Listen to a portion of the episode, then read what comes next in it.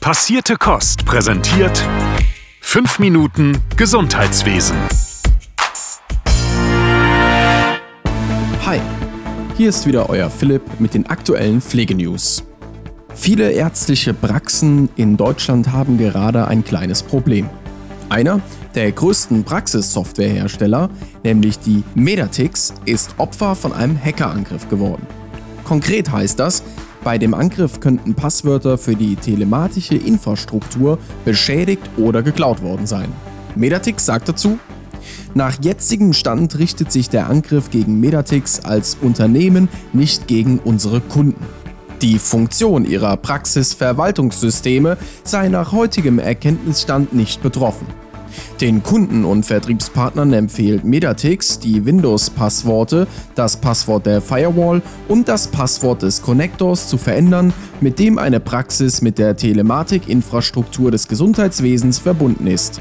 Das Unternehmen hat auf seiner Webseite eine Anleitung veröffentlicht, wie die Passwörter geändert werden können. Deutschland diskutiert über eine Impfpflicht. Das habt ihr sicherlich schon mitbekommen. Die Stimmen für oder gegen eine Impfpflicht im Bereich der Pflege gehen dabei auseinander. So will die geplante Ampelkoalition über eine Impfpflicht in Pflegeheimen und anderen Einrichtungen mit Risikogruppen nach Auskunft der SPD in den nächsten Wochen entscheiden. Das kündigte der parlamentarische Geschäftsführer der SPD-Fraktion Carsten Schneider am Dienstag in Berlin an. In den Reihen der Partner gäbe es Befürworter, aber auch manche, deren Meinungsbildung noch nicht abgeschlossen sei. Schneider versprach, wir werden uns der Frage der Impfpflicht für besondere Einrichtungen widmen. Da sie aber auf ein Berufsverbot für ungeimpfte hinauslaufe, sei eine sorgfältige Abwägung mit dem Gesundheitsschutz zu treffen. Und auch der Marburger Bund, der Verband der Ärztinnen und Ärzte, ist für eine berufsbezogene Impfpflicht. Die Pflicht zur Schutzimpfung gegen das Coronavirus soll für Personen gelten, die in medizinischen Einrichtungen, Alten- und Pflegeheimen sowie Schulen und Kindertagesstätten tätig sind. Die Vertreter der angestellten Ärztinnen und Ärzte äußerten die große Sorge, ohne berufsbezogene Impfpflicht könnten viele besonders vulnerable Personengruppen erheblich gefährdet sein.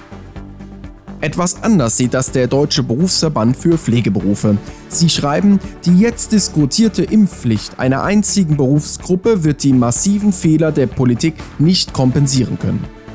Dr. Marlise Biederbeck, Geschäftsführerin des DBFK Südost e.V., sagt, es kann nicht sein, dass das Problem der hohen Inzidenzen auf die Gesundheitsberufe abgewälzt wird, während sich mehr als 30 Prozent der Bürgerinnen und Bürger nicht impfen lässt. Das empfinden viele Pflegende als ungerecht.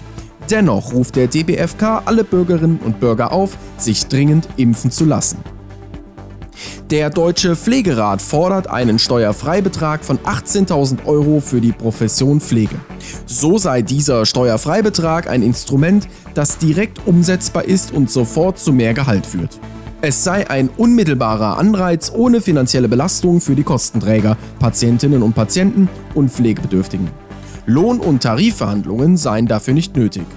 Darüber hinaus benötige der Pflege- und Gesundheitsbereich im Sinne einer wirksamen Work-Life-Balance und einer personalorientierten Wertschätzung neue Instrumente einer gerechten und zugleich refinanzierten Lohn- und Zuschlagsfindung.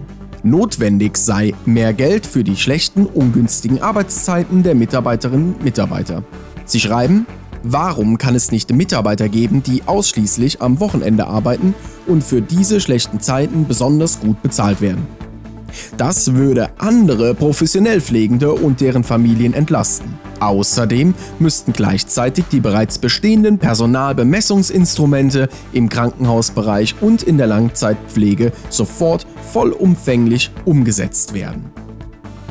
Und eine letzte Stellenausschreibung gibt es hier jetzt noch für euch. Die Deutsche Allianz für Klimawandel und Gesundheit sucht für die Koordination, Unterstützung und Vernetzung bei Health for Future eine Netzwerkkoordinatorin oder Koordinator. Die neue Person soll Kampagnen umsetzen, Menschen miteinander vernetzen sowie die Strategie und Struktur von dem Projekt Health for Future weiterentwickeln. Das war's von mir, bleibt gesund und frisch. Bis nächste Woche, euer Philipp von Passierte Kost. Passierte Kost.